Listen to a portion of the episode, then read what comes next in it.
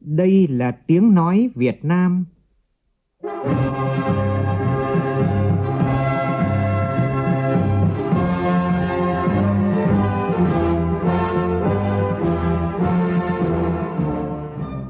là tiếng nói Việt Nam, phát thanh từ Hà Nội, thủ đô nước Cộng hòa xã hội chủ nghĩa Việt Nam.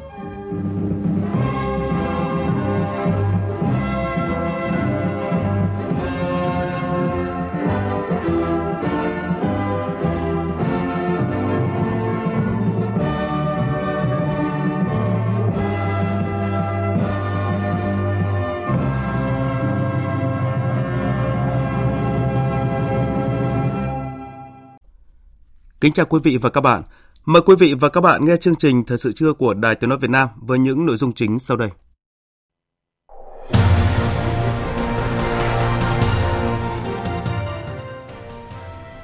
Chủ tịch nước Võ Văn Thưởng về đến Hà Nội kết thúc tốt đẹp chuyến tham dự lễ đăng quang của nhà vua Anh Charles Đệ Tam. Chính phủ ủy quyền cho cấp huyện quyết định giá đất trong các trường hợp như tính tiền bồi thường, thu tiền sử dụng đất khi giao đất tái định cư, tính tiền thuê đất, 69 năm chiến thắng Điện Biên Phủ, những kỷ niệm và ký ức đầy tự hào về chiến thắng Điện Biên Phủ vẫn luôn khắc sâu trong lòng các thế hệ người dân Việt Nam. Dự án cao tốc Nha Trang Cam Lâm dự kiến khánh thành vào ngày 19 tháng 5 này về đích trước kế hoạch 3 tháng. Trong phần tin quốc tế, Thủ tướng Nhật Bản Kishida Fumio tới thủ đô Seoul bắt đầu chuyến thăm chính thức Hàn Quốc nhằm thúc đẩy các nỗ lực hàn gắn quan hệ hai nước. Hôm nay hơn 2 triệu cử tri Thái Lan tham gia bỏ phiếu sớm trên toàn quốc để bầu chọn 500 hạ nghị sĩ của Hạ viện khóa mới.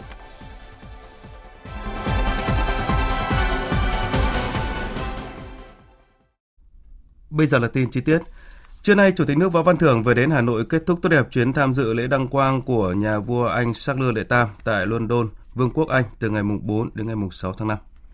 Trong thời gian rất ngắn tại Anh, Chủ tịch nước Võ Văn Thưởng đã có nhiều hoạt động quan trọng, tham dự lễ đăng quang, gặp và chúc mừng nhà vua, gặp Thủ tướng, tiếp Chủ tịch Hạ viện, Phó Chủ tịch Hạ viện, Bộ trưởng Ngoại giao, Bộ trưởng Quốc phòng và nhiều thành viên nội các của chính phủ Anh – trên nền tảng quan hệ tốt đẹp giữa hai nước, Chủ tịch nước Võ Văn Thưởng và các nhà lãnh đạo Anh khẳng định mong muốn mở rộng và làm sâu sắc hơn nữa quan hệ hợp tác Việt Nam Anh trong các lĩnh vực còn nhiều tiềm năng như an ninh quốc phòng, phát triển nền kinh tế xanh, ứng phó với biến đổi khí hậu, năng lượng tái tạo. Các nhà lãnh đạo nhất trí tiếp tục tăng cường trao đổi đoàn các cấp, tiếp tục triển khai đầy đủ hiệu quả hiệp định thương mại tự do Việt Nam Anh. Hai bên cũng nhất trí phối hợp chặt chẽ và ủng hộ lẫn nhau trong các khuôn khổ đa phương như Anh ASEAN, Liên Hợp Quốc, Hội đồng Nhân quyền nhiệm kỳ 2023-2025 và Hiệp định Đối tác Toàn diện và Tiến bộ Xuyên Thái Bình Dương CPTPP. Trong thời gian tại Anh, Chủ tịch nước cũng đã có gần 20 hoạt động tiếp xúc song phương với nguyên thủ lãnh đạo các nước như Phó Chủ tịch nước Cuba, Tổng thống Singapore, Tổng thống Philippines, Tổng thống Pháp, Tổng thống Đức, Tổng thống Italia, toàn quyền Australia, toàn quyền New Zealand, Tổng thống Thụy Sĩ, Chủ tịch Hội đồng châu Âu, vân vân thống nhất nhiều biện pháp thúc đẩy hơn nữa quan hệ song phương với các nước, tổ chức quốc tế trong thời gian tới. Trong chuyến thăm, Chủ tịch nước Võ Văn Thưởng đã tới thăm cán bộ nhân viên đại sứ quán và gặp gỡ cộng đồng người Việt Nam tại Vương quốc Anh, nơi có khoảng 100.000 người Việt Nam đang sinh sống, làm việc, học tập tại Anh. Đại đa số là ở London. Đến đặt hoa tại biển tưởng niệm Bắc Hồ tại tòa nhà New Zealand House ở thủ đô London, thăm bảo tàng Anh, địa danh lịch sử từng là nơi các Marx, Engels, Lenin cùng nhiều nhà tư tưởng lớn đã đến làm việc. Thưa quý vị, hôm nay ngày 7 tháng 5 kỷ niệm 69 năm chiến thắng Điện Biên Phủ. Chiến dịch Điện Biên Phủ đã giành thắng lợi hoàn toàn vào ngày 7 tháng 5 năm 1954, kết thúc 9 năm kháng chiến trường kỳ chống thực dân Pháp xâm lược. Với những gì đã diễn ra suốt 56 ngày đêm ở thung lũng này đã làm cho ba tiếng Điện Biên Phủ trở thành biểu tượng của sức mạnh Việt Nam – và với chiến thắng này, Điện Biên Phủ đã đi vào lịch sử thế giới và truyền đi cảm hứng cho các dân tộc bị áp bức trên toàn thế giới đứng dậy đấu tranh giành độc lập dân tộc, đòi quyền lợi và đòi quyền dân tộc tự quyết của các dân tộc. 69 năm Điện Biên Phủ, những kỷ niệm và ký ức đầy hào hùng về chiến thắng vẫn luôn khắc sâu trong lòng các thế hệ người dân Việt Nam – và vào tối qua tại quảng trường mùng 7 tháng 5, thành phố Điện Biên Phủ, tỉnh Điện Biên, diễn ra chương trình nghệ thuật chào mừng kỷ niệm 69 năm chiến thắng Điện Biên Phủ với chủ đề bản hùng ca Điện Biên. Nội dung xuyên suốt của chương trình thể hiện tầm vóc của chiến thắng Điện Biên Phủ năm 1954, đó là đỉnh cao của cuộc kháng chiến chống thực dân Pháp, phản ánh bước trưởng thành hết sức quan trọng của các lực lượng vũ trang nhân dân ta trong đà lớn mạnh của toàn dân trong cuộc kháng chiến chống thực dân Pháp dưới sự lãnh đạo của Đảng và Chủ tịch Hồ Chí Minh vĩ đại. Chiến thắng Điện Biên Phủ lừng lẫy Nam Châu, chấn động địa cầu cũng gắn liền với vai trò trí tuệ và bản lĩnh của Đại tướng Võ Nguyên Giáp, Tổng tư lệnh của chiến dịch đây là dịp để ôn lại truyền thống lịch sử cách mạng, khơi dậy niềm tự hào, đặc biệt là để tưởng nhớ tri ân những anh hùng liệt sĩ đã anh dũng hy sinh trên mảnh đất này. Thưa quý vị và các bạn, nằm cách trung tâm thành phố Điện Biên Phủ hơn 30 cây số, xã Mường Phăng là nơi được Đại tướng Võ Nguyên Giáp đặt chọn đặt vị trí cuối cùng sở chỉ huy chiến dịch Điện Biên Phủ. 69 năm đã trôi qua, vùng căn cứ địa cách mạng Mường Phăng ngày nào vẫn giữ được nguyện viên nguyên vẹn những công trình của Bộ Chỉ huy Chiến dịch và đang chuyển mình đổi thay với diện mạo của một xã nông thôn mới ngày càng khang trang, khởi sắc. Ghi nhận của phóng viên Vũ Lợi, thường trú khu vực Tây Bắc.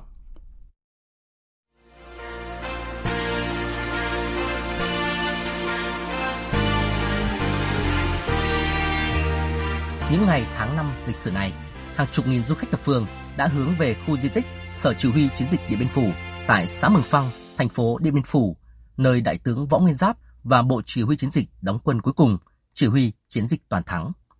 69 năm đi qua, song tất cả công trình tại Sở Chỉ huy Chiến dịch Điện Biên Phủ đều được giữ gìn nguyên vẹn, từ đường hầm, những lán ở và làm việc của Đại tướng Võ Nguyên Giáp cùng các thành viên Bộ Tổng Tham mưu hay đài quan sát, nhà hội trường có vách kết bằng phên nứa, bện thêm cỏ tranh, bếp hoàng cầm, vân vân. Nhờ đó, ngoài việc tham quan, tìm hiểu những giá trị lịch sử làm nên chiến thắng lừng lẫy Nam Châu, chấn động địa cầu cách đây gần 7 thập kỷ. Du khách gần như hồi tưởng lại được những khó khăn, gian khổ của quân đội ta, càng thêm sự khâm phục, tự hào. Nếu muốn ờ, đưa các con các cháu lên đây để tham quan lại cái chiến trường xưa, hai cái lịch sử của đất nước mình mà đây là một cái chiến dịch rất lớn. Thì mỗi một lần tôi đến thăm cái điểm di tích này đều cải tạo. Thí dụ như bây giờ cái điểm tiếp đón ngoài kia là có xây nhà nhất đàng hoàng, xây nhà chỗ bãi đỗ xe hay là đường vào bây giờ là đường hai chiều, mấy cái số đường ngoài kia là đường hai chiều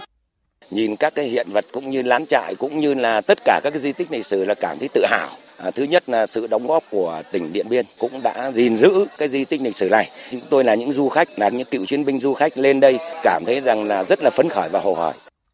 69 năm đi qua, diện mạo căn cứ địa cách mạng Mường Phăng hôm nay đang đổi thay từng ngày với sự quan tâm, đầu tư của Đảng và Nhà nước.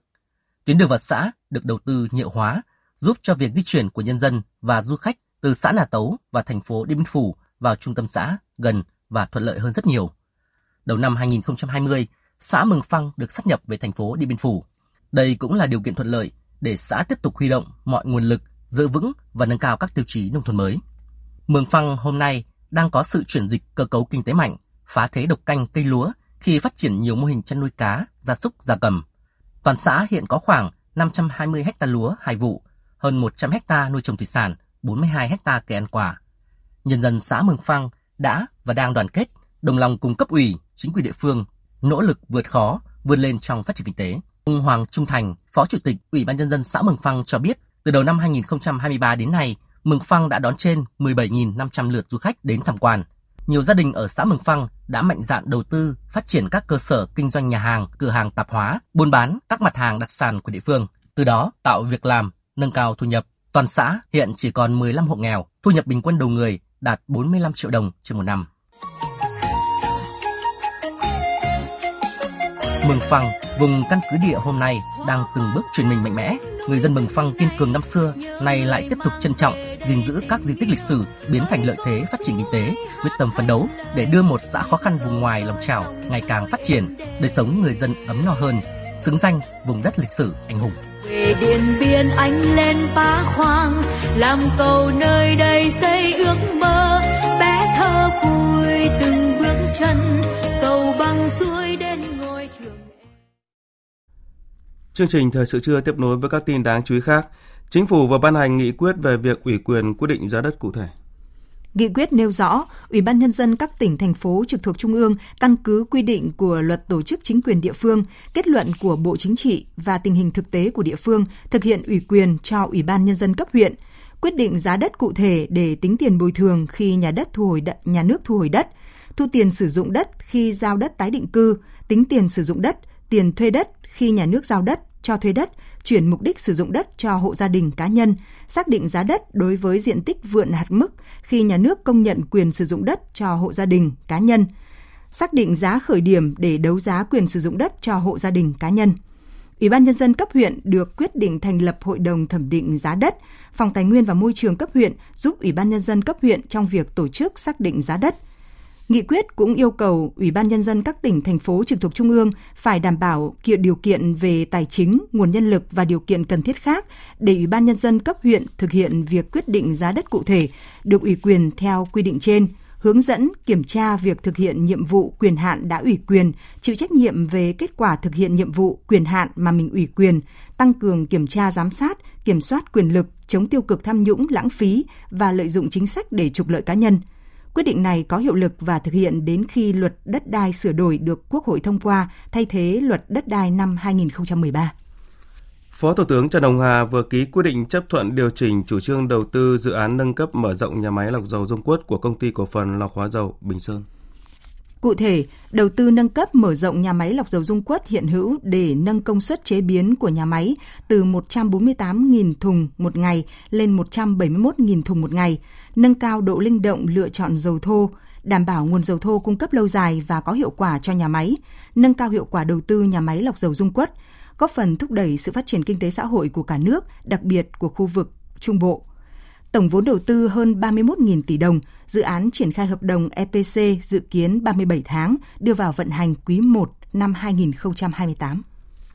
Thưa quý vị, một nội dung đáng chú ý trong cuộc họp báo chính phủ thường kỳ tháng 4 mới đây, đó là tháo gỡ những vướng mắc về mặt pháp lý cho các dự án bất động sản – Lãnh đạo Bộ Xây dựng cho biết, sau những chỉ đạo quyết liệt của Thủ tướng Chính phủ và tổ công tác của Thủ tướng Chính phủ, đến nay thì bước đầu đã cơ bản tháo gỡ những vướng mắc về mặt pháp lý cho các dự án bất động sản. Tin của phóng viên Phương Thoa. Thứ trưởng Bộ Xây dựng Nguyễn Văn Sinh cho biết, qua giả soát các dự án nổi lên vấn đề liên quan đến đất đai, quy hoạch, trình tự thủ tục đầu tư và pháp luật về nhà ở cũng như các luật khác có liên quan về thực thi ở địa phương liên quan đến nguồn lực tài chính ở các dự án bất động sản.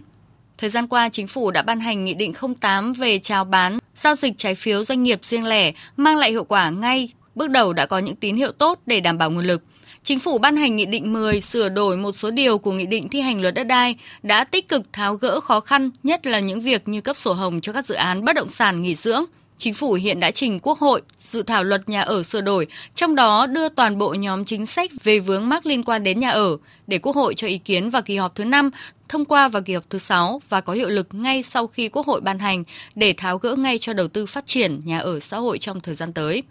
Thứ trưởng Nguyễn Văn Sinh cho biết Chính phủ cũng đã ban hành đề án đầu tư ít nhất một triệu căn hộ nhà xã hội và nhà công nhân. Rất nhiều những mục tiêu cụ thể để triển khai, để thúc đẩy phát triển các cái dự án bất động sản. Ngân hàng nhà nước đã triển khai ngay cái gói hỗ trợ 120.000 tỷ. Bộ Xây dựng thì cũng đã có cái văn bản hướng dẫn ờ, đầy đủ chi tiết về cái các cái điều kiện đối tượng được vay sau cái chỉ đạo rất quyết liệt của Thủ tướng ờ, cũng như là thực hiện của tổ công tác thì hiện nay thì bước đầu cũng đã cơ bản là tháo gỡ được những cái cái cái vướng mắc về mặt pháp lý cho các dự án bất động sản. Thứ trưởng Bộ Xây dựng Nguyễn Văn Sinh cũng cho biết thêm, Tổ công tác của Thủ tướng Chính phủ về giả soát đôn đốc hướng dẫn tháo gỡ khó khăn, vướng mắc trong triển khai thực hiện dự án bất động sản đã làm việc với các địa phương giả soát các dự án tại thành phố Hồ Chí Minh, thành phố Hà Nội, Đà Nẵng, Hải Phòng, thành phố Cần Thơ. Các địa phương đang tích cực triển khai giả soát tháo gỡ để thúc đẩy các dự án bất động sản sớm triển khai trở lại trong thời gian tới. Trong 3 ngày từ ngày mùng 5 đến hôm nay, huyện Củ Chi và Hóc Môn thành phố Hồ Chí Minh tiến hành chi trả tiền bồi thường giải phóng mặt bằng cho người dân tại dự án đường vành đai 3. Đây cũng là hai địa phương đầu tiên của thành phố Hồ Chí Minh thực hiện chi trả tiền bồi thường cho người dân bị ảnh hưởng bởi dự án. Tính đến trưa qua, huyện Hóc Môn đã chi trả tiền bồi thường giải phóng mặt bằng cho 25 hộ dân bị ảnh hưởng của dự án xây dựng đường vành đai 3. Những người dân đến nhận tiền chi trả đều được cán bộ địa phương và nhân viên ngân hàng hướng dẫn đầy đủ các thủ tục mở tài khoản để nhận tiền thuận lợi. Ông Dương Hồng Thắng, Chủ tịch Ủy ban nhân dân huyện Hóc Môn cho biết, dự kiến đợt này địa phương sẽ chi trả tiền cho khoảng 120 hộ đã đồng thuận với phương án bồi thường. Huyện cũng sẽ tiếp tục vận động người dân đồng thuận để sớm hoàn thành công tác này. Trong khi đó, Ủy ban nhân dân huyện Củ Chi cho biết, hai ngày qua, huyện cũng đã chi trả cho khoảng 30 trường hợp – trong tháng năm này, Ủy ban nhân dân huyện cũng sẽ tiến hành chi trả nhanh cho các trường hợp đồng thuận, ưu tiên những trường hợp có diện tích đất bị ảnh hưởng lớn. Dự án vành đai 3 dài hơn 76 km với tổng mức đầu tư 75.300 tỷ đồng đi qua thành phố Hồ Chí Minh, Bình Dương, Đồng Nai, Long An. Tại thành phố Hồ Chí Minh, dự án có chiều dài khoảng hơn 47 km trên địa bàn thành phố Thủ Đức, huyện Củ Chi, Hóc Môn, Bình Chánh. Bộ Giao thông Vận tải vừa có văn bản gửi Thủ tướng Chính phủ đề xuất khánh thành cao tốc Nha Trang Cam Lâm vào ngày 19 tháng 5. Sau gần 2 năm thi công khẩn trương, dự án đã về đích trước kế hoạch 3 tháng. Đây là một trong 11 dự án thành phần thuộc dự án đường bộ cao tốc Bắc Nam phía Đông giai đoạn 1 2017-2020 và là một trong 3 dự án cao tốc đường cao tốc được đầu tư theo hình thức hợp tác công tư. Phóng viên Thái Bình, thường trú khu vực miền Trung, đưa tin. Cao tốc Nha Trang Cam Lâm do Tập đoàn Sơn Hải làm chủ đầu tư, tổng mức đầu tư hơn 7.600 tỷ đồng, có tổng chiều dài hơn 49 km nằm trên địa phận tỉnh Khánh Hòa. Dự án được thiết kế với quy mô 4 làn xe trên nền đường rộng 17 m, vận hành khai thác hoàn vốn khoảng hơn 16 năm. Đến thời điểm này, dự án đã cơ bản hoàn thành tuyến chính với hơn 49,5 km, đạt 99% khối lượng thi công. Nhà thầu đang tập trung huy động máy móc, thiết bị, nhân lực tổ chức thi công trên toàn tuyến để hoàn thiện các hạng mục cuối cùng của dự án như thảm bê tông nhựa nóng lớp cuối, sơn kẽ vẽ, phân làn đường, phân cách giữa cao tốc, lắp đặt hàng rào hộ lan, hệ thống chiếu sáng, biển chỉ dẫn cảnh báo, vệ sinh mặt đường. Ông Nguyễn Ngọc Sáng, cán bộ kỹ thuật tập đoàn Sơn Hải cho biết. Tuyến cao tốc Nha Trang Cao lãnh là cơ bản thông suốt về tuyến chính, chỉ còn các ờ, hệ thống ờ, biển báo an toàn giao thông, vạch sơn kẻ đường, hệ thống ITS, hệ thống giao thông thông minh lần đầu tiên được áp dụng ở cao tốc ờ, Việt Nam. Hiện tại là trên công trường đang ờ, duy trì là 1.500 cán bộ công nhân viên là thay nhau là 3 ca 4 kịp thi công đưa công trình ờ, về đích đúng hạn. Dự kiến cao tốc Nha Trang Cam Lâm khánh thành vào ngày 19 tháng 5 tới. Phương tiện lưu thông trên tuyến cao tốc từ Bắc vào Nam sẽ vào cao tốc tại nút giao quốc lộ 27C và ra cao tốc tại nút giao quốc lộ 27B. Xe đi từ Nam ra Bắc theo hướng ngược lại. Trước mắt, dự án sẽ giảm tải cho quốc lộ 1A đoạn qua phía Nam tỉnh Khánh Hòa. Đầu năm 2024, khi cao tốc Cam Lâm Vĩnh Hảo hoàn thành, sẽ kết nối với cao tốc Nha Trang Cam Lâm, sẽ giúp kết nối các tỉnh Nam Trung Bộ với khu vực Đông Nam Bộ, từ đó mở ra cơ hội phát triển công nghiệp, du lịch của các địa phương thời gian tới. Mới đây, đoàn công tác của Bộ Giao thông Vận tải và tỉnh Khánh Hòa đã kiểm tra thực địa dự án trước khi thông xe. Đoàn công tác đề nghị chủ đầu tư nhanh chóng hoàn thiện những công việc cuối cùng, sớm có phương án rào chắn bằng thép dọc tuyến để đảm bảo an toàn giao thông, đặc biệt là khu vực tuyến đi qua địa bàn dân cư. Ông Nguyễn Văn Dần, Giám đốc Sở Giao thông Vận tải tỉnh Khánh Hòa cho hay. 19 tháng 5 này sẽ tổ chức khánh thành cái dự án Nha Trang Cam Lâm. Mùng 10 tháng 5 này sẽ hoàn thiện mặt đường và các cái phần còn lại thì sẽ cố gắng hoàn thiện trước ngày 19 tháng 5. Thì hiện nay chủ đầu tư cũng như Bộ Thông tải thì như là đang à, kiểm tra đôn đốc à, đối với nhà thầu là hội đồng nghiệm thu nhà nước thì sẽ đi nghiệm thu. Tại Quảng Nam, sau phản ánh của Đài Tiếng Nói Việt Nam về việc hàng chục hộ dân trên địa bàn xã Tiên Lãnh, huyện Tiên Phước ồ ạt xây dựng công trình vật kiến trúc, trồng cây cho đền bù từ dự án hồ thủy lợi, hố khế, đến nay chính quyền địa phương đã vận động người dân tháo rỡ. Phóng viên Phi Long đưa tin. Trước ngày 30 tháng 4 vừa qua, Ủy ban nhân dân xã Tiên Lãnh, huyện Tiên Phước, tỉnh Quảng Nam đã tháo dỡ và vận động người dân tự tháo dỡ 2 phần 3 số công trình và kiến trúc xây dựng trái phép trong khu vực triển khai dự án hồ thủy lợi Hố Khế tại thôn 2 xã Tiên Lãnh. Ông Bùi Sang, Chủ tịch Ủy ban nhân dân xã Tiên Lãnh, huyện Tiên Phước, tỉnh Quảng Nam cho biết, địa phương đang tiếp tục tuyên truyền các hộ còn lại tự giác tháo dỡ công trình. Trong trường hợp các hộ dân tiếp tục không hợp tác, Ủy ban nhân dân xã Tiên Lãnh sẽ cưỡng chế còn ờ, là 10 trường hợp vướng nhiều cái việc chưa tố giải được. Tạo đợt cũng không có sóng quá trình họ không hợp tác nên xin cho họ có quyền đến 15 sự phạt được ờ, bả trường hợp lên ờ, 4 triệu đồng của hộ Liên quan sự việc này, Ủy ban nhân dân huyện Tiên Phước tỉnh Quảng Nam đã phê bình Chủ tịch Ủy ban nhân dân xã Tiên Lãnh trong công tác quản lý đất đai, xây dựng, chưa theo dõi quản lý, bảo vệ hiện trạng, chưa xử lý kịp thời các hành vi vi phạm tại khu vực triển khai dự án hồ thủy lợi Hố Khế. Lãnh đạo huyện Tiên Phước chỉ đạo xã Tiên Lãnh tổ chức kiểm soát các tuyến đường vào khu vực triển khai dự án, nghiêm cấm phương tiện chuyên chở vật liệu xây dựng, không để người dân tiếp tục xây dựng công trình trái phép. Ông Nguyễn Hùng Anh, Phó Chủ tịch Ủy ban nhân dân huyện Tiên Phước, tỉnh Quảng Nam cho biết từ ra miết đến ngày 15 tóm hồ còn lại là sẽ ban hành à, quyết định xử lý và hành chính luôn cố gắng là đến ngày 15 tháng 5 là sẽ chấm dứt cái việc xử lý sau khi ra quyết định xử lý vụ hành chính rồi à, hồi nào không chấp hành thì sau một tháng là tiến hành cưỡng chế Đây không phải lần đầu tiên tình trạng xây dựng công trình trái phép trong vùng dự án xảy ra trên địa bàn xã Tiên Lãnh, huyện Tiên Phước, tỉnh Quảng Nam. Trước đây khi triển khai dự án Thủy điện sông Tranh 3, Thủy điện sông Tranh 4 và đường dây 500 kV trên địa bàn xã này cũng đã xảy ra tình trạng tương tự. Thưa quý vị và các bạn, nhìn lại kết quả kinh tế xã hội quý 1 cho thấy có 48 địa phương có chỉ số sản xuất công nghiệp tăng và 15 địa phương có chỉ số sản xuất công nghiệp giảm so với cùng kỳ năm trước. Phóng viên Nguyên Long phỏng vấn ông Ngô Quang Trung, Cục trưởng Cục Công Thương địa phương về các giải pháp thúc đẩy tăng trưởng công nghiệp địa phương nhìn từ kết quả quý 1 của năm nay. Thưa ông, dưới góc độ quản lý nhà nước khối công thương địa phương thì xin ông cho biết về tình hình sản xuất công nghiệp tại các địa phương cũng như là các cái đóng góp của ngành công thương địa phương cho tăng trưởng của nền kinh tế trong những tháng đầu năm. À, trước hết là tôi phải nói rằng trong cái bối cảnh mà tình hình thế giới và trong nước như thế này thì à, trong cái quý 1 cái tăng trưởng của ngành công thương vẫn có tăng trưởng dương rồi kim ngạch xuất khẩu thì mặc dù nó có giảm so với cùng kỳ nhưng mà vẫn đảm bảo xuất siêu được hơn 4 tỷ đô la thì có thể nói đấy là một cái cố gắng một nỗ lực rất lớn của ngành công thương cũng như là các cái doanh nghiệp sản xuất kinh doanh trong ngành để mà đẩy mạnh sản xuất và mở rộng thị trường. À, vâng, từ số liệu thống kê về tăng trưởng công nghiệp quý đầu năm thì cho thấy là nhiều địa phương vẫn tăng trưởng cao ở mức hai con số, nhưng thậm chí có những cái địa phương thì lại tăng trưởng âm. Vậy thưa ông, cụ thể thì đâu là những nguyên nhân khiến cho cái tình hình sản xuất công nghiệp ở các cái địa phương giảm trong thời gian qua? Một số cái ờ, khó khăn của các cái địa phương mà qua cái tổng hợp thì chúng tôi thấy là nó nổi lên mấy cái vấn đề. Cái vấn đề thứ nhất là cái vấn đề về mặt thị trường thì hiện nay là do nhiều nguyên nhân trong đó có các cái vấn đề của thế giới cũng như là các vấn đề liên quan đến hậu covid cho nên là các cái doanh nghiệp gặp khó khăn về thị trường, tiêu thụ đối với các cái sản phẩm, đặc biệt là các cái sản phẩm mà hàng xa xỉ, thì là cái mức độ tiêu thụ giảm tác động lớn đến cái vấn đề sản xuất và xuất nhập khẩu. À, cái vấn đề thứ hai nữa là cái sự trồng chéo của hệ thống văn bản pháp luật hiện nay là vẫn còn tương đối lớn và chúng tôi thấy rằng cái này thì đòi hỏi một cái sự nỗ lực rất lớn của chính phủ cũng như các bộ ngành trong cái quá trình tham mưu để ban hành được cái hệ thống cơ chế chính sách đồng bộ phải có cái tạo thuận lợi nhất cho các cái doanh nghiệp sản xuất và xuất khẩu. À, cái vấn đề thứ ba nữa là liên quan đến cái tổ chức các cái chuỗi tiêu thụ, sản xuất và tiêu thụ, kết nối từ trong nước cho đến nước ngoài. Thì cái này trong thời gian vừa qua thì bộ công thương cũng đã tổ chức tập trung để mà tạo cái sự liên kết giữa các cái doanh nghiệp lớn, các doanh nghiệp FDI đối với các doanh nghiệp trong nước, cũng như là tạo cái thuận lợi là kết nối giữa các cái hệ thống thương vụ và các cái doanh nghiệp, hiệp hội ngành hàng ở trong nước từ thực tế này thì theo ông đâu là những cái giải pháp để công thương địa phương tăng trưởng ổn định và bền vững hơn trong thời gian tới?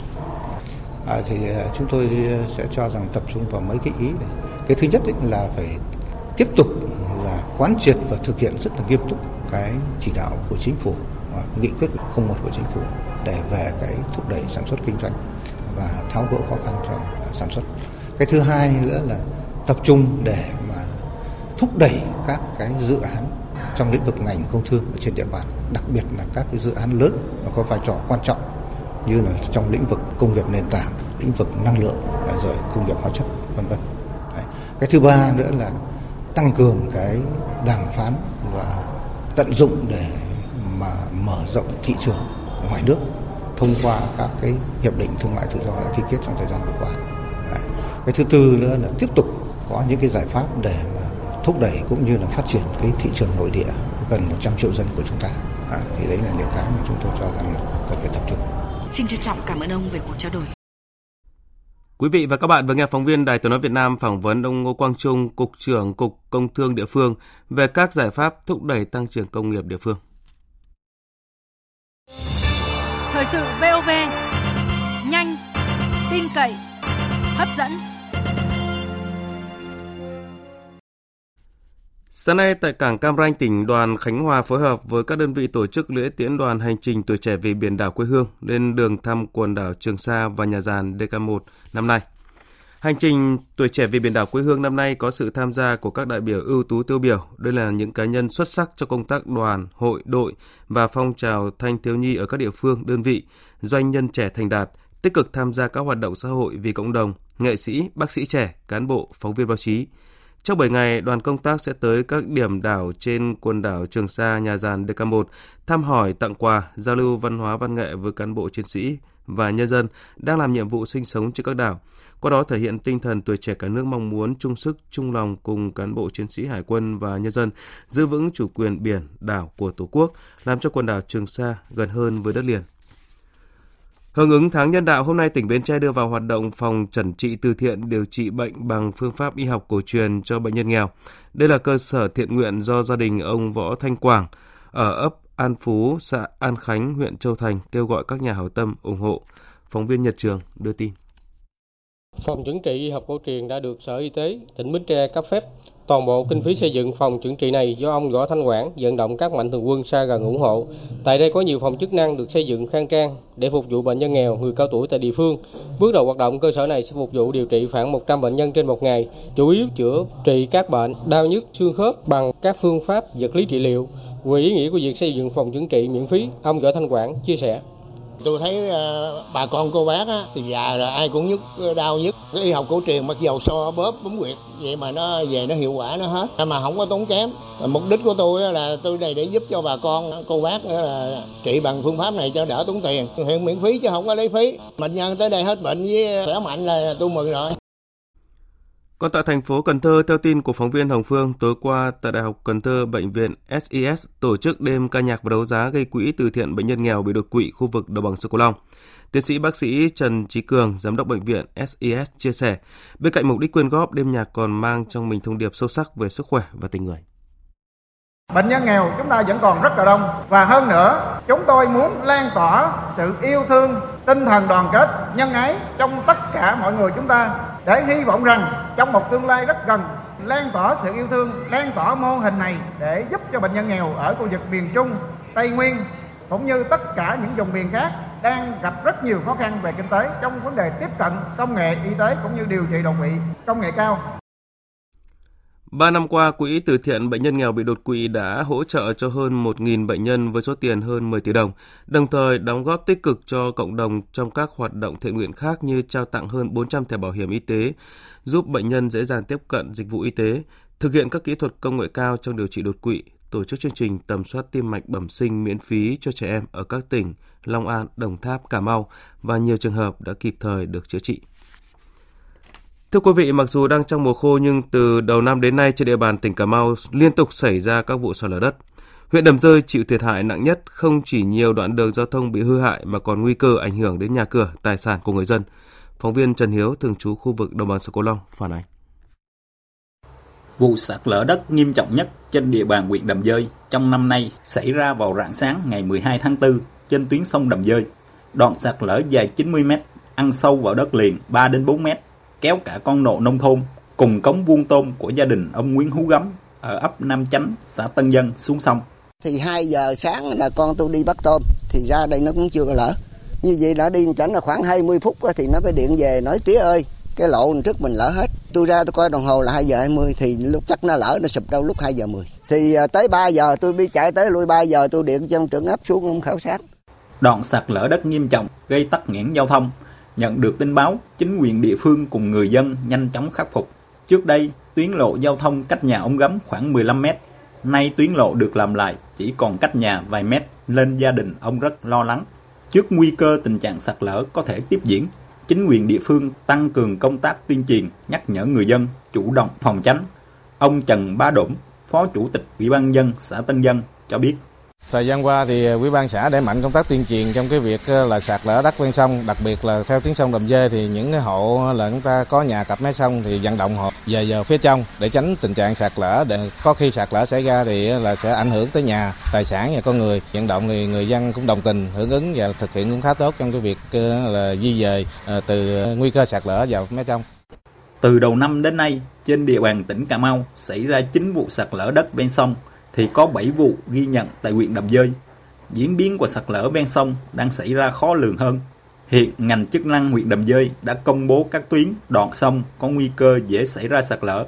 đồng thời cũng tăng cường công tác tuyên truyền, nâng cao nhận thức của người dân, cảnh giác với thiên tai, nhất là sạt lở ven sông. Người dân vùng nguy cơ sạt lở cần chủ động di dời, đảm bảo an toàn tính mạng, tài sản.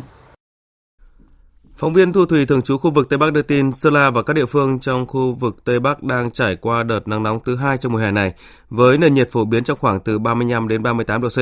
có nơi hơn 40 độ C. Thời tiết hành khô nắng nóng gai gắt đang khiến nhiều cánh rừng đối mặt với nguy cơ cháy cao, trong đó các huyện Mường La, Thuận Châu, Mộc Châu và Phú Yên Sơn La đang được cảnh báo nguy cơ cháy rừng ở cấp 5 là cấp cực kỳ nguy hiểm. Để chủ động phòng cháy chữa cháy rừng, ngành kiểm lâm địa phương đã tăng cường lực lượng bám nắm cơ sở, để mạnh tuyên truyền nâng cao nhận thức của các chủ rừng và người dân sống gần rừng về phòng cháy chữa cháy, nhất là thực hiện không đốt nương hoặc đốt nương rẫy đúng quy định, hạn chế khai thác à, lâm sản, chủ động phát dọn thực bì tại các khu vực dễ cháy nơi đông người qua lại. Ông Lê Văn Dũng, hạt trưởng hạt kiểm lâm huyện Mộc Châu cho biết. Ngoài công tác tuyên truyền thì chúng tôi ờ, hướng dẫn các cái quy trình để bà con biết được khi xảy ra cháy rừng thì làm thế nào để mà chữa cháy. Cái nữa là chúng tôi hướng dẫn các cái quy định đốt nương làm sao cho đúng giờ. Trước khi đốt thì cũng phải bảo đảm là có người canh gác mà khi hết tàn lửa thì mới được ra về. Từ đầu năm đến nay, trên địa bàn tỉnh Sơn La đã xảy ra hơn 20 vụ cháy rừng gây thiệt hại 50 hecta rừng. So với cùng kỳ năm trước, số vụ cháy rừng xảy ra nhiều hơn. Cũng do ảnh hưởng của đợt nắng nóng gai gắt những ngày qua thì các huyện miền núi của tỉnh Thừa Thiên Huế như Nam Đông, A Lưới, mức độ cảnh báo cháy rừng thường xuyên ở mức 5 là mức cực kỳ nguy hiểm. Để chủ động ngăn chặn xảy ra cháy rừng, Kiểm lâm địa phương yêu cầu các chủ rừng tăng cường lực lượng trực tròi canh tuần tra kết hợp với sử dụng công nghệ để nắm bắt diễn biến rừng nhằm chủ động phát hiện sớm các vụ cháy để có biện pháp xử lý kịp thời, đặc biệt yêu cầu người dân tạm dừng đốt thực bì trong thời gian này. Theo Chi cục Kiểm lâm tỉnh Thừa Thiên Huế, địa bàn tỉnh hiện có 5 vùng trọng điểm có nguy cơ xảy ra cháy rừng lớn, gồm vùng Bắc Hải Vân, Phú Lộc, vùng Hương Thủy, Tây Nam, thành phố Huế, vùng Hương Trà và tuyến quốc lộ 49 đi qua, vùng A Lưới và tuyến quốc lộ 49 đi qua, vùng Phong Điền, Quảng Điền. Tiếp theo, biên tập viên Hiền Lương thông tin thời tiết.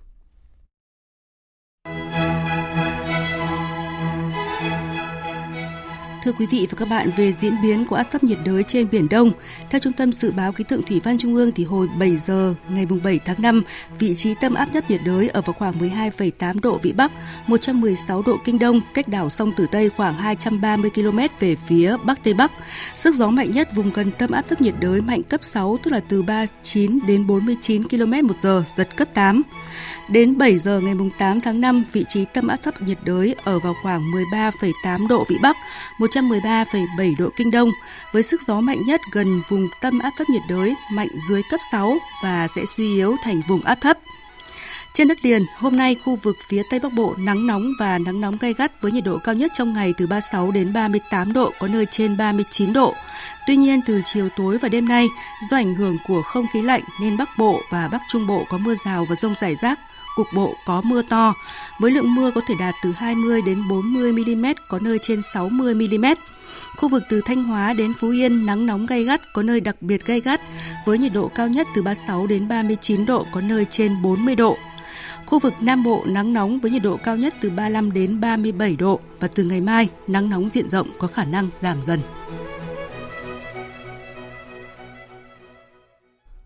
Chuyển sang phần tin quốc tế,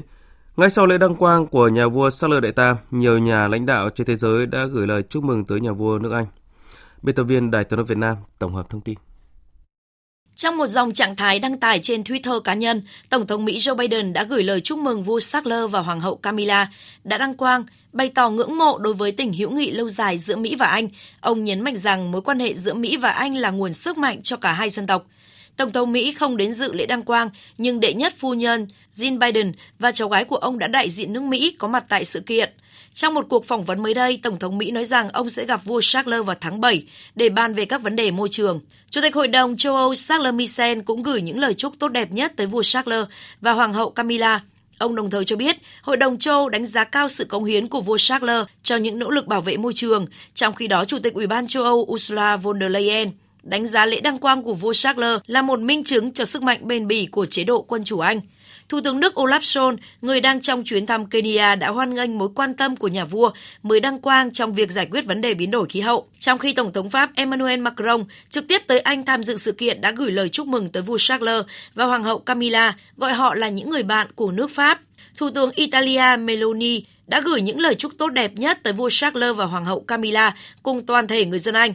đại diện cho Ukraine, Thủ tướng Ukraine và đệ nhất phu nhân đã tới Anh tham dự sự kiện. Trong một tuyên bố, Tổng thống Ukraine gửi lời chúc mừng nhà vua Charles Đăng Quang và cảm ơn sự hỗ trợ của Anh dành cho Ukraine. Thay mặt toàn thể người dân Ukraine, tôi xin chúc mừng Hoàng gia Anh, đất nước Anh, những người bạn của chúng tôi. Nhân sự kiện lịch sử này đánh dấu sự khởi đầu của một kỷ nguyên mới cho chế độ quân chủ Anh. Tôi chúc vua Charles nhiều năm trị vì thành công và chúc người dân Anh thịnh vượng. Chủ tịch Trung Quốc Tập Cận Bình cũng gửi lời chúc mừng vua Charles Đăng Quang, đồng thời kêu gọi nước Anh nỗ lực vì mối quan hệ ổn định và cùng có lợi với Trung Quốc sau những căng thẳng gần đây trong quan hệ song phương giữa hai nước. Từ 8 giờ sáng nay, hơn 2 triệu cử tri Thái Lan tham gia bỏ phiếu sớm trên toàn quốc để bầu chọn 500 hạ nghị sĩ của Hạ viện khóa mới. Phóng viên Ngọc Diệp, thường trú tại Thái Lan, đưa tin. Theo số liệu do Ủy ban bầu cử Thái Lan công bố, hơn 2,35 triệu cử tri đã đăng ký bỏ phiếu sớm trên toàn quốc. Trong những ngày qua, các công tác chuẩn bị cho hoạt động bỏ phiếu sớm đã được gấp rút thực hiện và đến nay đã cơ bản hoàn thành. Trong đó, Ủy ban bầu cử đã chuyển tất cả các phiếu bầu, hòm phiếu và các tài liệu liên quan bầu cử đến các địa phương, đảm bảo an toàn trước khi phân phối đến các địa điểm bầu cử vào dạng sáng ngày mai. Tại thủ đô Bangkok, nơi có tới hơn 800.000 cử tri đăng ký bỏ phiếu sớm, các cơ quan chức năng đã sẵn sàng để tổ chức thành công hoạt động bầu cử sớm. Ông Paitun Ngamuk, lãnh đạo văn phòng chính quyền quận Huê Khoảng, một trong số những điểm bỏ phiếu sớm có số lượng cử tri đăng ký nhiều nhất ở thủ đô Bangkok cho biết. Chúng tôi dự kiến sẽ đón tiếp khoảng 28.000 cử tri tới bỏ phiếu sớm. Đây là điểm có số cử tri đăng ký bỏ phiếu sớm đông thứ ba ở thủ đô Bangkok. Tại điểm bầu cử này, chúng tôi đã chia ra 37 buồng bỏ phiếu, tương ứng với các khu vực cư trú trên bản đồ mà cử tri đã đăng ký. Cử tri sẽ quét mã QR dán bên ngoài lối vào để biết số buồng bỏ phiếu của mình. Chúng tôi đã bố trí khoảng 100 nhân viên hỗ trợ cử tri thực hiện các quyền và nghĩa vụ của mình. Một trong những khó khăn trong công tác chuẩn bị là vấn đề ùn tắc giao thông. Chúng tôi cũng đã bố trí 3 bãi đỗ xe xung quanh khu vực bỏ phiếu để hỗ trợ cử tri. จุดที่3ก็คือร้านอาหารนาทอง นะครับอันนั้นจำนวนเยอะ để đảm bảo an ninh trật tự và an toàn giao thông, cảnh sát thủ đô Bangkok đã triển khai gần 3.000 binh sĩ tại các địa điểm bỏ phiếu và trên các tuyến đường trung tâm. Mọi hoạt động mua bán đồ uống có cồn sẽ bị nghiêm cấm. Trường hợp vi phạm có thể phải đối mặt với án phạt tù lên tới 6 tháng và hoặc phạt tiền lên tới 10.000 bạt, khoảng 7 triệu đồng. Hôm nay, Thủ tướng Nhật Bản Kishida Fumio đã tới thủ đô Seoul bắt đầu chuyến thăm Hàn Quốc 2 ngày. đây là chuyến thăm đầu tiên của một thủ tướng Nhật Bản tới Hàn Quốc sau 12 năm, đánh dấu việc nối lại mối quan hệ ngoại giao con thoi toàn diện giữa lãnh đạo hai nước. Biên tập viên Hồng Nhung thông tin. Dự kiến trong hôm nay, Thủ tướng Nhật Bản sẽ có cuộc hội đàm với Tổng thống Yoon suk yeol Phát biểu với báo giới trước thềm cuộc gặp, Thủ tướng Kishida nhấn mạnh. Tôi sẽ có cuộc trao đổi thẳng thắn với Tổng thống Hàn Quốc về nhiều vấn đề trên cơ sở tin cậy lẫn nhau. Kể từ tháng 3 vừa qua, các cuộc đối thoại giữa hai bên đã được tiến hành ở nhiều cấp độ và lĩnh vực bao gồm cả tài chính và quốc phòng. Để phát triển mối quan hệ Nhật-Hàn, tôi mong rằng Tổng thống Hàn Quốc sẽ tham dự hội nghị thượng đỉnh G7 tại Hiroshima tới đây. Do đó, tôi mong muốn được trao đổi quan điểm với ông về các vấn đề khu vực và quốc tế. Trong khi đó, theo văn phòng Tổng thống Hàn Quốc, hội nghị cấp cao giữa hai nhà lãnh đạo sẽ được tổ chức theo hình thức hội nghị hẹp, rồi sau đó mở rộng thành phần. Nội dung của hội nghị cấp cao giữa hai nhà lãnh đạo sẽ tập trung vào các vấn đề như an ninh, công nghiệp, công nghệ cao, khoa học và công nghệ, cũng như hợp tác về các vấn đề văn hóa và thanh niên. Vấn đề Triều Tiên cũng sẽ là trọng tâm trong chương trình nghị sự giữa hai bên, trong bối cảnh Hàn Quốc tăng cường hợp tác song phương Hàn Nhật và ba bên Hàn Nhật Mỹ Ngoài Triều Tiên, các vấn đề thương mại và kinh tế cũng sẽ là vấn đề quan trọng trong chương trình nghị sự giữa lãnh đạo hai nước. Hai bên dự kiến có các cam kết hợp tác chặt chẽ hơn để bảo vệ lợi ích chung trong các ngành công nghệ cao như bán dẫn và pin. Chuyển sang các tin đáng chú ý khác, Tổng thư ký Liên Hợp Quốc Antonio Guterres kêu gọi tất cả các nhóm vũ trang ở miền đông Cộng hòa Dân chủ Congo hạ vũ khí, đồng thời cho rằng sự hiện diện của các nhóm vũ trang đang gây ra thảm kịch nhân đạo và đe dọa an ninh khu vực. Phát biểu tại một cuộc họp của các nhà lãnh đạo khu vực đang diễn ra tại thủ đô Bujumbura của Burundi, Tổng thư ký Liên Hợp Quốc Guterres cho biết có hơn 100 nhóm vũ trang ở miền đông Congo. Theo ông Guterres, sự hồi sinh của nhóm vũ trang kể từ tháng 11 năm 2021 đã khiến ít nhất 500.000 người phải đi lánh nạn.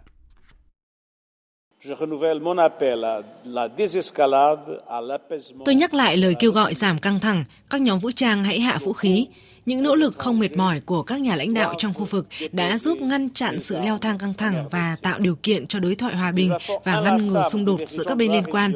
Toàn bộ cộng đồng quốc tế đã củng cố và hỗ trợ quá trình này. Các bên liên quan cần thực hiện các cam kết đã đưa ra, nỗ lực khôi phục lòng tin và kiềm chế mọi hành động có khả năng làm suy yếu tiến trình hòa bình đã đạt được ở Cộng hòa Dân chủ Congo. Bộ Công nghiệp và Công nghệ Thông tin Trung Quốc mới đây đã phê duyệt thử nghiệm công nghệ 5G đất đối không của hãng di động China Mobile, cho phép người dùng truy cập Internet trên máy bay. Phóng viên Bích Thuận, thường trú tại Bắc Kinh, đưa tin. Bộ Công nghiệp và Công nghệ Thông tin Trung Quốc cho biết, việc phê duyệt thử nghiệm công nghệ 5G đất đối không, gọi tắt là 5G ATG, sẽ cải thiện hơn nữa kích thước không gian của vùng phủ sóng mạng 5G, mở rộng các kịch bản ứng dụng công nghiệp cho 5G và đáp ứng tốt hơn nhu cầu truy cập Internet ngày càng tăng của hành khách hàng không. Theo bộ này, 5G ATG dựa trên công nghệ thông tin di động công cộng 5G, thiết lập liên kết liên lạc giữa mặt đất và khoang máy bay thông qua các trạm gốc đặc biệt và anten dạng chùm dọc theo đường bay, phù hợp với các quy định tương ứng của quốc tế và trong nước, cho phép hành khách truy cập Internet thông qua mạng LAN không dây trong khoang máy bay. Cũng theo bộ này, 5G ATG là một trong những tuyến công nghệ quan trọng để hiện thực hóa sự phát triển chất lượng cao của Internet hàng không, đồng thời cũng là một ứng dụng mới và định dạng mới của 5G trong lĩnh vực Internet hàng không.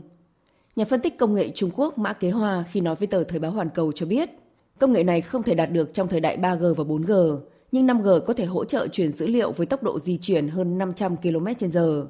Tốc độ trung bình của máy bay dân dụng vào khoảng 800 đến 1.000 km/h, trong khi công nghệ hiện tại được cho là có khả năng đạt tới tốc độ 1.200 km/h.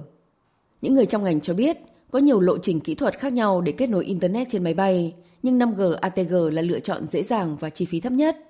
Việc ứng dụng công nghệ này sẽ thúc đẩy hơn nữa sự phát triển của ngành hàng không thông minh.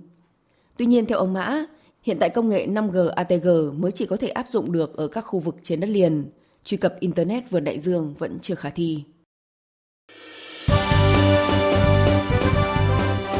Thời sự tiếng nói Việt Nam Thông tin nhanh Bình luận sâu Tương tác đa chiều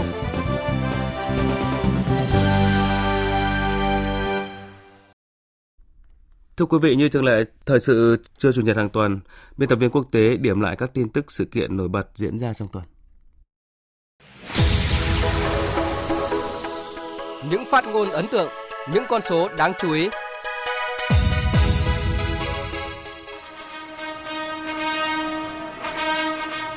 Tâm điểm thế giới trong tuần là lễ đăng quang vua Charles đệ Tam và Hoàng hậu Camilla diễn ra ngày 6 tháng 5 tại Tu viện Westminster ở London, Anh với sự tham dự của hơn 2.200 khách mời, trong đó có nguyên thủ và đại diện của gần 130 quốc gia trên khắp thế giới. Vua và Hoàng hậu đã được rước tới tu viện trên cỗ xe ngựa mạ vàng Diamond Jollibee State với hành trình bắt đầu từ công điện Buckingham cùng gần 4.000 thành viên lực lượng vũ trang và đội danh dự. Bắt đầu lúc 11 giờ 15 phút giờ địa phương, lễ đăng quang vua Charles đệ Tam gồm các nghi lễ ra mắt, tuyên thệ, sức dầu thánh, đội vương miện và lên ngôi. I here present unto you King Charles. Tôi ở đây xin giới thiệu với quý vị vua Charles, vị vua chân chính của chúng ta.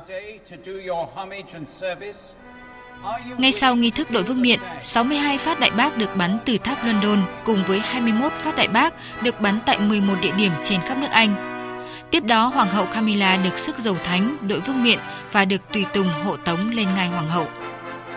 Là vị quân vương thứ 40 kể từ năm 1066 và là vị tân quân vương lớn tuổi nhất trong lịch sử nước Anh, vua Charles đệ Tam lên ngôi sau khi mẹ ông là nữ hoàng Elizabeth đệ nhị qua đời ngày 8 tháng 9 năm 2022.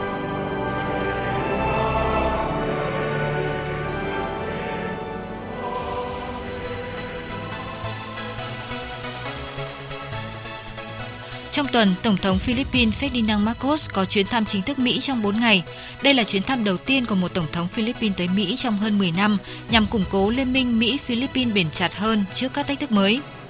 Sau cuộc hội đàm với Tổng thống Joe Biden, Tổng thống Marcos ngày 4 tháng 5 tuyên bố quan hệ Philippines-Mỹ đã trở lại trạng thái bình thường của quan hệ đối tác. Chuyến công du lần này diễn ra sau loạt động thái thể hiện cách tiếp cận ngoại giao mới của Tổng thống Philippines so với người tiền nhiệm khi xích lại gần đồng minh Mỹ và từng bước cứng rắn với Trung Quốc. Thủ tướng Nhật Bản Fumio Kishida trong tuần có chuyến công du 7 ngày đáng chú ý tới các nước châu Phi gồm có Ai Cập, Ghana, Kenya và Mozambique. Đây là chuyến công du châu Phi đầu tiên của Thủ tướng Kishida kể từ khi nhậm chức vào tháng 10 năm 2021. Chuyến thăm là một phần trong nỗ lực của Nhật Bản nhằm tăng cường quan hệ với các nước đang phát triển và mới nổi ở Nam bán cầu, cũng như tạo động lực cho hội nghị thượng đỉnh G7 sắp diễn ra tại Hiroshima. Tuy nhiên, nỗ lực xích lại gần châu Phi của Nhật Bản còn gặp nhiều khó khăn khi bị đánh giá là đang tụt lại phía sau so với nhiều đối thủ lớn khác như Trung Quốc hay Nga. Ngay sau châu Phi, Thủ tướng Nhật Bản Fumio Kishida hôm nay đã đến Hàn Quốc để tiến hành cuộc gặp thượng đỉnh với Tổng thống nước chủ nhà Yoon suk yeol Chuyến thăm hai ngày là chuyến thăm song phương đầu tiên của một nhà lãnh đạo Nhật Bản sau 12 năm, đánh dấu việc hai nước chính thức bình thường hóa quan hệ song phương vốn bị đình trệ lâu nay do các bất đồng về vấn đề quá khứ lịch sử. Trong tuần, Nga cho biết đã mở cuộc điều tra khủng bố sau khi tuyên bố bắn hạ hai máy bay không người lái tấn công Điện Kremlin nhằm vào Tổng thống Putin, đồng thời cáo buộc Ukraine âm mưu khủng bố. Tuy nhiên, Ukraine đã phủ nhận các cáo buộc có liên quan, Cùng lúc các quan chức Mỹ đang tiếp tục đánh giá về vụ việc và chưa có thông tin về bên nào sẽ phải chịu trách nhiệm. Tuy nhiên, theo các chuyên gia, bất kể sự việc như thế nào thì vấn đề lỗ hổng an ninh tại trung tâm nước Nga đều đang nhận được sự quan tâm đặc biệt. Ngày 5 tháng 5, Tổng Giám đốc Tổ chức Y tế Thế giới WHO Tedros tuyên bố đại dịch COVID-19 đã không còn là tình trạng y tế khẩn cấp toàn cầu. Tuy nhiên, ông Tedros nêu rõ, quyết định này không có nghĩa là COVID-19 không còn là mối đe dọa đối với y tế toàn cầu và vẫn cần hết sức thận trọng. Theo WHO, ước tính số người tử vong do COVID-19 trên phạm vi toàn cầu có thể lên tới ít nhất 20 triệu người, cao gần gấp 3 lần số liệu thống kê chính thức. Kết quả thăm dò mới nhất do Diễn đàn Kinh tế Thế giới thực hiện nhân ngày quốc tế lao động mùng 1 tháng 5 cho thấy khoảng 1 phần tư số việc làm hiện nay sẽ thay đổi trong 7 năm tới. Báo cáo Tương lai việc làm cho biết đến năm 2027, khoảng 69 triệu việc làm mới sẽ được tạo ra và 83 triệu việc làm bị hủy bỏ. Các vị trí việc làm sẽ giảm nhanh nhất là giao dịch viên ngân hàng, nhân viên thu ngân, những công việc có thể được tự động hóa. Trong khi đó, nhu cầu về các chuyên gia học máy tính trí tuệ nhân tạo và chuyên gia an ninh mạng dự báo sẽ tăng trưởng mạnh.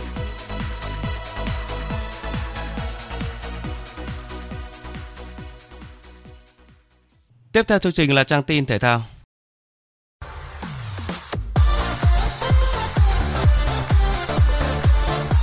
Nhật ký SEA Games 32 Nhật ký SEA Games 32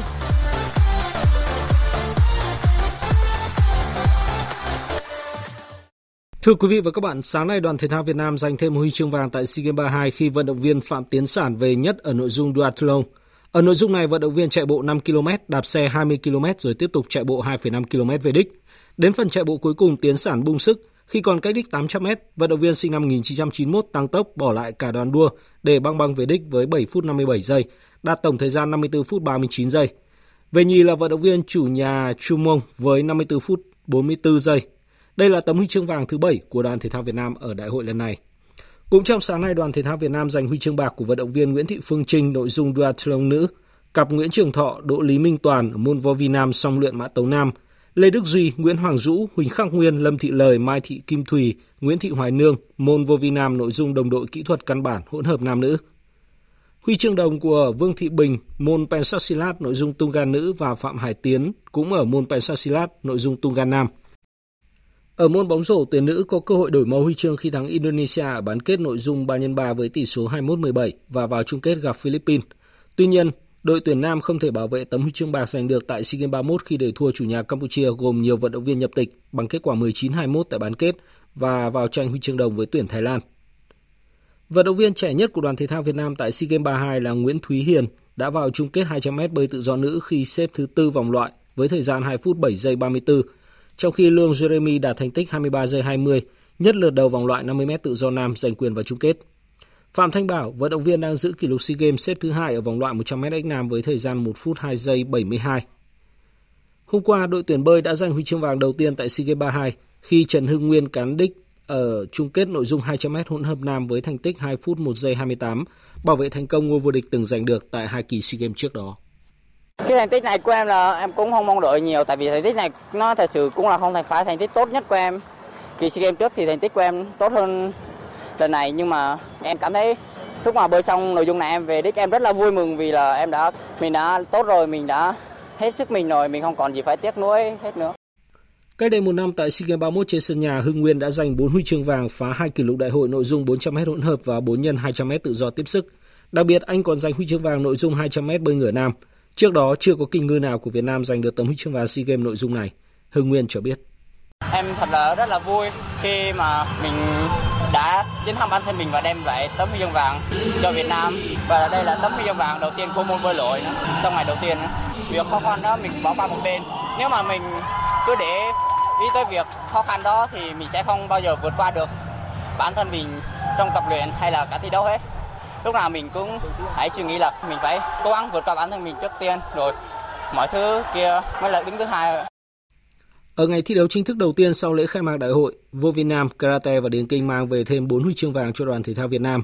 Nguyễn Ngọc Trâm, Lưu Thị Thu Uyên, Nguyễn Thị Phương bảo vệ thành công ngôi vô địch nội dung kata đồng đội nữ, trong khi Lê Hồng Phúc, Phạm Minh Đức, Giang Việt Anh mang về tấm huy chương vàng nội dung kata đồng đội nam sau 18 năm chờ đợi cho karate Việt Nam. Nguyễn Thị Phương và Giang Việt Anh chia sẻ. Thực sự thì chúng em cảm thấy rất là vinh dự và mình là người con Việt Nam và mình là vận động viên của đoàn thể thao Việt Nam và đã căng được lá cờ của Việt Nam và được hát quốc ca. Thì ờ, đây là tấm huy chương vàng đầu tiên thì chúng em cảm thấy rất là vui. Năm nay ờ, màn trình diễn của bọn em ờ, đã tốt hơn năm trước, kỹ thuật và các tốc độ nhanh hơn và nét hơn ạ. Sau khi tuyển karate mang về hai tấm huy chương vàng đồng đội, Lê Thị Hiền trở thành vận động viên Việt Nam đầu tiên giành huy chương vàng nội dung cá nhân khi chiến thắng trước Alisa Paniasili của Lào trong trận chung kết hạng cân 55 kg nữ môn vo vi nam. Hôm nay em bị ờ, gặp chấn thương gối nhưng mà ờ, đến trận chung kết rồi ạ. Mình nghĩ là không còn gì để mất nữa. Ờ, cố gắng quyết tâm và được ban huấn luyện đưa ra một cái chiến thuật hợp lý để mình có thể chiến thắng đối thủ ạ. Trong khi đó, huy chương vàng đầu tiên của đội tuyển Điền Kinh thuộc về vận động viên 33 tuổi Thanh Phúc ở nội dung sở trường đi bộ 20 km nữ. Cô bảo vệ thành công tấm huy chương vàng với thành tích 1 giờ 55 phút 01 giây và đây là lần thứ 5 cô giành ngôi vô địch SEA Games sau các kỳ đại hội 2011, 2013, 2015 và 2022. Bản thân Thanh Phúc cảm thấy là thời tiết lần đầu tiên trong sự nghiệp của mình thấy thời tiết thật sự khó chịu. Nhưng mà cũng may mắn là mình có cái bề dày kinh nghiệm rất là um, dày nên là thành thử ra là Thanh Phúc ờ, biết phân phối sức nó đều đặn. Dự báo thời tiết Dự báo thời tiết chiều và đêm nay, phía Tây Bắc Bộ chiều nắng nóng và nắng nóng gai gắt, có nơi đặc biệt gai gắt. Chiều tối và đêm có mưa rào và rông rải rác, cục bộ có mưa vừa, mưa to, gió nhẹ, nhiệt độ từ 21 đến 39 độ. Khu vực Đông Bắc Bộ chiều nắng riêng, khu vực Đồng bằng có nắng nóng. Chiều tối và đêm có mưa rào và rông rải rác, cục bộ có mưa vừa, mưa to, gió nhẹ. Đêm chuyển hướng Đông Bắc cấp 2, cấp 3, vùng ven biển cấp 3, cấp 4. Nhiệt độ từ 22 đến 36 độ. Khu vực từ Thanh Hóa đến Thừa Thiên Huế chiều nắng nóng gay gắt, có nơi đặc biệt gay gắt. Chiều tối và đêm có mưa rào và rông vài nơi. Cục bộ có mưa vừa, mưa to, gió Tây Nam cấp 2, cấp 3. Nhiệt độ từ 24 đến 39 độ, có nơi trên 40 độ. Khu vực từ Đà Nẵng đến Bình Thuận, phía Bắc chiều nắng nóng và nắng nóng gay gắt, có nơi đặc biệt gay gắt. Phía Nam chiều nắng có nơi nắng nóng, chiều tối và đêm có mưa rào và rông vài nơi, gió Đông Nam cấp 2, cấp 3. Nhiệt độ từ 26 đến 39 độ. Khu vực Tây Nguyên và Nam Bộ chiều nắng có nơi nắng nóng, chiều tối và đêm có mưa rào và rông vài nơi, gió Tây Nam cấp 2, cấp 3, nhiệt độ từ 23 đến 37 độ. Khu vực Hà Nội chiều nắng nóng, chiều tối và đêm có mưa rào và rông rải rác, cục bộ có mưa vừa, mưa to, gió nhẹ, đêm chuyển hướng Đông Bắc cấp 2, cấp 3, nhiệt độ từ 23 đến 36 độ. Dự báo thời tiết biển, vùng biển Bắc Vịnh Bắc Bộ có mưa rào và rông rải rác, tầm nhìn xa trên 10 km giảm xuống từ 4 đến 10 km trong mưa. Gió Đông Nam cấp 4, cấp 5, đêm chuyển hướng Đông Bắc cấp 5, có lúc cấp 6, giật cấp 7, cấp 8, biển động. Vùng biển Nam Vịnh Bắc Bộ có mưa rào và rông rải rác, tầm nhìn xa trên 10 km, giảm xuống từ 4 đến 10 km trong mưa. Gió Đông Nam cấp 4, cấp 5, đêm chuyển hướng Đông Bắc cấp 5. Vùng biển từ Quảng Trị đến Quảng Ngãi, khu vực Bắc Biển Đông có mưa rào vài nơi, tầm nhìn xa trên 10 km, gió Nam đến Đông Nam cấp 4, cấp 5. Vùng biển từ Bình Định đến Ninh Thuận không mưa, tầm nhìn xa trên 10 km, gió Tây Nam đến Nam cấp 4, cấp 5. Vùng biển từ Bình Thuận đến Cà Mau, khu vực Nam Biển Đông, khu vực quần đảo Trường Sa thuộc tỉnh Khánh Hòa, có mưa rào và rông vài nơi, tầm nhìn xa trên 10 km, gió Tây Nam cấp 4, cấp 5. Vùng biển từ Cà Mau đến Kiên Giang không mưa, tầm nhìn xa trên 10 km, gió Tây Nam cấp 4. Khu vực giữa Biển Đông có mưa rào rải rác và có nơi có rông, tầm nhìn xa trên 10 km, giảm xuống từ 4 đến 10 km trong mưa. Gió Nam đến Đông Nam cấp 4, cấp 5, riêng phía Đông có gió mạnh cấp 6, giật cấp 8, biển động. Khu vực quần đảo Hoàng Sa thuộc thành phố Đà Nẵng có mưa rào và rông vài nơi, tầm nhìn xa trên 10 km, gió Nam đến Đông Nam cấp 4, cấp 5. Khu vực Vịnh Thái Lan có mưa rào và rông vài nơi, tầm nhìn xa trên 10 km, gió Tây Nam cấp 3, cấp 4. Vừa rồi là phần tin dự báo thời tiết, bây giờ chúng tôi tóm lược một số tin chính đã phát trong chương trình. Chính phủ ban hành nghị quyết về việc ủy quyền quyết định giá đất cụ thể, trong đó ủy quyền cho Ủy ban nhân dân cấp huyện quyết định giá đất cụ thể để tính tiền bồi thường khi nhà nước thu hồi đất, thu tiền sử dụng đất khi giao đất tái định cư, tính tiền sử dụng đất, tiền thuê đất khi nhà nước giao đất cho thuê đất, chuyển mục đích sử dụng đất cho hộ gia đình, cá nhân. Bộ Giao thông Vận tải có văn bản gửi Thủ tướng Chính phủ đề xuất khánh thành tuyến cao tốc Nha Trang Cam Lâm vào ngày 19 tháng 5. Sau gần 2 năm thi công khẩn trương, dự án đã về đích trước kế hoạch 3 tháng. Đây là một trong 11 dự án thành phần thuộc dự án đường bộ cao tốc Bắc Nam phía Đông giai đoạn 1 và là một trong 3 dự án cao tốc được đầu tư theo hình thức hợp tác công tư. Thủ tướng Nhật Bản Kishida Fumio hôm nay tới thủ đô Seoul bắt đầu chuyến thăm chính thức Hàn Quốc hai ngày hôm nay và ngày mai, trong bối cảnh hai nước đang thúc đẩy các nỗ lực hàn gắn quan hệ. Đây là chuyến thăm đầu tiên của một nhà lãnh đạo Nhật Bản tới Hàn Quốc sau 12 năm. Trọng tâm của cuộc gặp thượng đỉnh Nhật Hàn lần này sẽ xoay quanh hợp tác an ninh trong bối cảnh những lo ngại ngày càng tăng về chương trình hạt nhân của Triều Tiên. Phần tóm lược những tin chính vừa phát cũng đã kết thúc chương trình thời sự trưa của Đài Tiếng nói Việt Nam. Chương trình do các biên tập viên Nguyễn Hằng, Thanh Trường, Lan Anh, Thu Hà biên soạn thực hiện với sự tham gia của kỹ thuật viên Hoàng Thùy Linh. Chịu trách nhiệm nội dung Lê Hằng,